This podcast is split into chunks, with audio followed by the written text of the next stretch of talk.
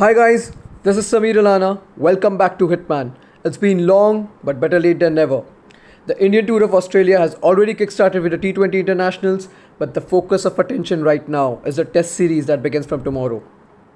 Now, if you look back over the past few decades, Australia has been India's biggest arch rivals when it comes to the traditional format. Yes, we can admit that no team has won away since 2004, but that doesn't take away the amount of interest generated whenever these two teams have locked horns.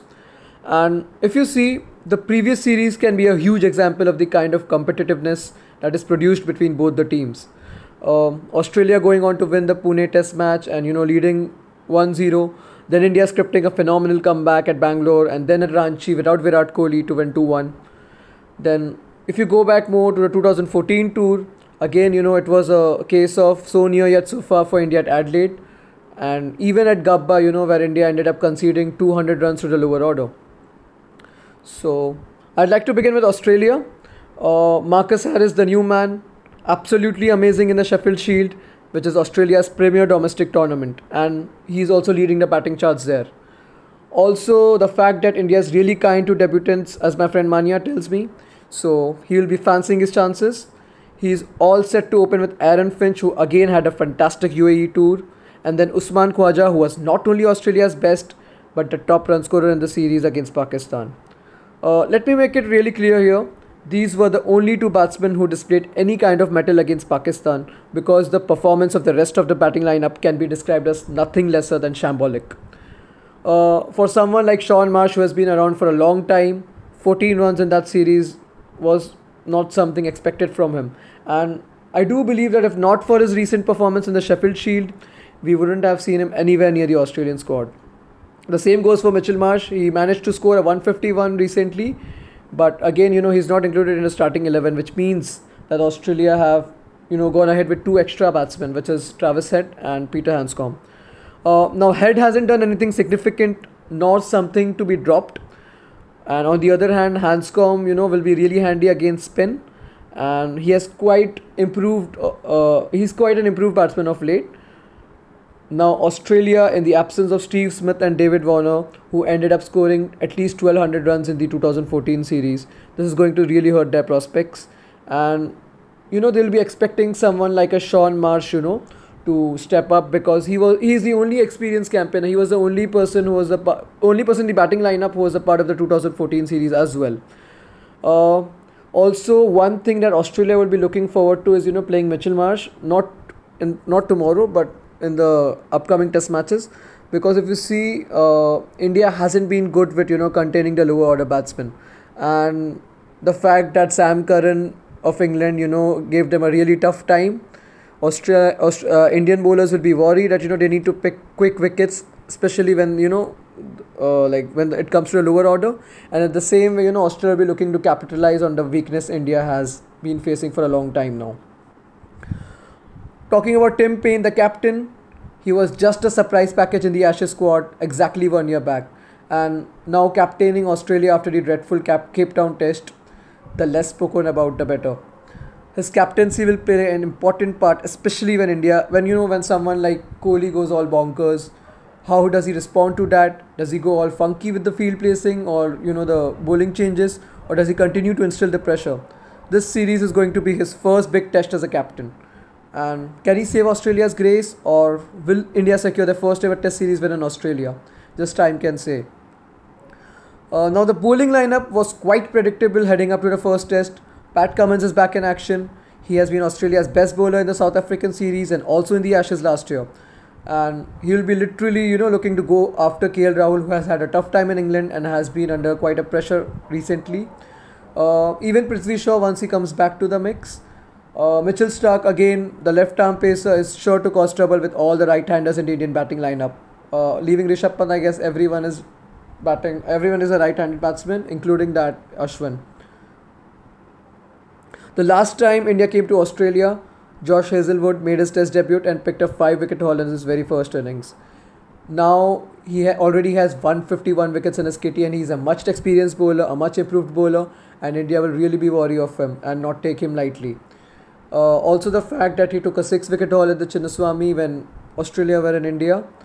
India will be really wary of Josh Hazlewood, and you know this this pace attack, a pace attack comprising of Pat Cummins, Mitchell Starc, and Josh Hazlewood, and you know with the current problems persisting with the Indian batting order, you know Australian bowling somewhere holds the edge above the Indian batting lineup, but I'll speak about that later on. Uh, coming to Nathan Lyon, again a huge threat for India. Uh, he has 64 wickets against India, and in the last two series, you know, he has really given Indian Indian batsmen a really tough time. Uh, overall, I think the bowling looks perfect. The middle order batting is tweaky and it looks weak, but if someone like a Marsh or a Travis Head can step up and make it count, India will be in a great deal of trouble. Coming to the India, coming to the Indian side of things, they have already suffered a loss in Prithvi Shaw. Uh, the best part is that Murli Vijay has looked really good in the practice game, scoring a century, and he's been included in the starting 11. Uh, he did have a tough time against in swinging deliveries in England, but hopefully here he will have a lot better to offer. KL Rahul again will inspire confidence from his previous tour when he came as a debutant in 2014. However, if you see Rahul this year, you know his performances have been really inconsistent, and you know he has failed to inspire much confidence. So the I, I just think that you know this this Australian tour may you know well be his last chance to prove himself in the test format. Because you know the way the youngsters are coming up I don't think you know if KL Rahul keeps up to this inconsistency he's going to stay in the team. Uh, coming to the Indian captain Virat Kohli back to the same place. The land where his journey as a captain began. The place where he announced himself in the test format. 692 runs in the previous tour here teared apart Mitchell Johnson, who had terrorized the England and South African batsmen. Now, the Australians would be really worried as to when, you know, not to sledge Virat Kohli and provoke him. They managed to keep him quiet in the tour to India, but every day is into Sunday and they know what's coming for them. Cheteshwar Pujara, I think uh, he, if you look at his stats, you know, he has an average of about 61 at home. When it comes to away performances, it's 35, which is completely below average for a number three batsman and it's high time you know that he starts pro- proving his credentials out of Asia. Uh, he did well in England, but it wasn't great enough, and he'll be looking forward to improvise. Ajinkya Rahane. Now this is another batsman you know who over the last two years has seen his batting average dip from 50 to 40. His previous tour to Australia was splendid. Even scored a century at MCG, and India dearly needs Rahane to fire because this Australian bowling is not certainly going to, going to be go, go going to go easy on India. So this is you know a place you know where Ajinkya Rahane would be hoping to you know regain his form back, regain his lost confidence. Uh, especially you know the fact that he averaged above 50 in the last two. So maybe this time you know Ajinkya Rahane will be looking to regain his confidence. Honestly, I expected India to go with two spinners in Adelaide, but then again with the Adelaide surface, uh, it just makes sense to go with an extra batsman. Uh, Hanuma Vihari is likely to get the edge because he has been a part of the team since England and also the fact that he can bowl. Uh, I'd like to watch Rohit Sharma too later in the series and you know see if there's anything more he has got to offer in Test matches. He hasn't been given a long run ever for the traditional format, but you know it will be interesting to see Rohit Sharma. Of course, not tomorrow because of Hanuma Vihari, but surely in the upcoming Test matches. Um, Many expected Jadeja above Ashwin due to his uh, recent performances and also the last test in England where he scored runs and picked wickets. But I think with the number of left-handers in the Australian team, you know, it makes perfect sense to go with Ashwin. Uh, I don't know if he will be effective if Australia bat on the first day, but there is certainly going to be some turn from day two or maybe day three, and you know, a lot will depend upon him. And also the fact that India just playing one specialist spinner. Uh, Ishant Sharma is back, all set to lead the pack, and a much improved bo- a much improved bowler. And we have seen we have been seeing you know the Australian media constantly trying to you know uh, highlight his past record in Australia, but I think it has got nothing to do with his present. Uh, in the last eight Test matches, 30 wickets, and you know he has averaged 21.6 with the ball. So uh, he's he's going to be the leader of the pack for India. Mohammad Shami has been India's highest wicket taker this year and he will be hell bent in trying to finish the year on a high. Coming to Jasprit Bumrah, this is going to be his first ever test series in Australia and no doubt he's going to be a tough nut to crack for the Australian batsman. This promises to be a really competitive series. Both teams are equally strong. Maybe India hold the edge, but defeating Australia in Australia is going to be a huge challenge, especially when India hasn't won a single test match in the previous two tours. But again, in the absence of Warner and, St- and Steve Smith, this is the best chance. Otherwise, I don't think India will ever have a better opportunity.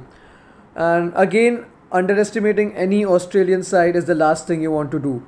And this side is more than capable if things fall in place for them. Uh, talking about my prediction for the series, um, I do think India will win the series 2 1. And just a reminder that I I was right when I predicted England in the previous test series, just that I predicted it 2 1 instead of 4 1. But at least I got a team right, if not a result. Uh, having said that, that's it for the segment of Hitman. Thanks for listening. This is Samir Alana signing off.